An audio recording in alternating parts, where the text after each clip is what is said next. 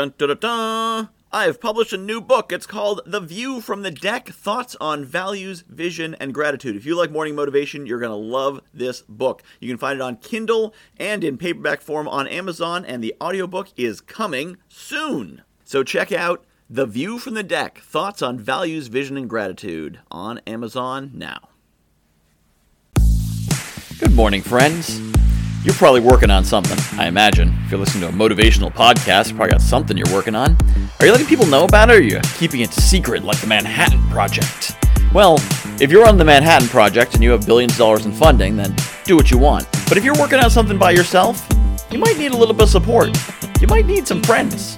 You might need someone to help get the message out. It's a trap I fall into sometimes. I forget to tell people what I'm doing because they want to help. When they hear about it, they say, Oh, yeah, great. How can I help you? Do you need some introductions? You know, do you want me to spread the word? Do you want to put it on my Facebook page? But they don't do that until I tell them about it. Are you telling your friends, your allies, your supporters, your acquaintances about the cool thing you're doing? And if not, that's why they're not helping you. They want to help. People are just generally helpful. I find this, I meet people all over the place in all kinds of networking environments, and they just want to help. That's why they're there, to see how they can support one another. But if I don't tell them what I'm doing, they're not going to help me because they don't know how they can help me. So, whatever it is you're doing, tell your friends. And I don't just mean put it out on Facebook because people don't always see stuff on Facebook. If you want them to know, you've got to tell them. Pick up the phone, send them a message, send them an email, send them a letter if you feel old school. But reach out to them directly and say, hey, friend, I'm doing this. Can you help me? And chances are they're going to say, yeah, I'd be happy to help you. This is a pretty cool thing you're doing. How can I help?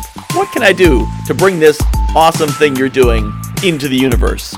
You'd be amazed how supportive people be if you just ask them.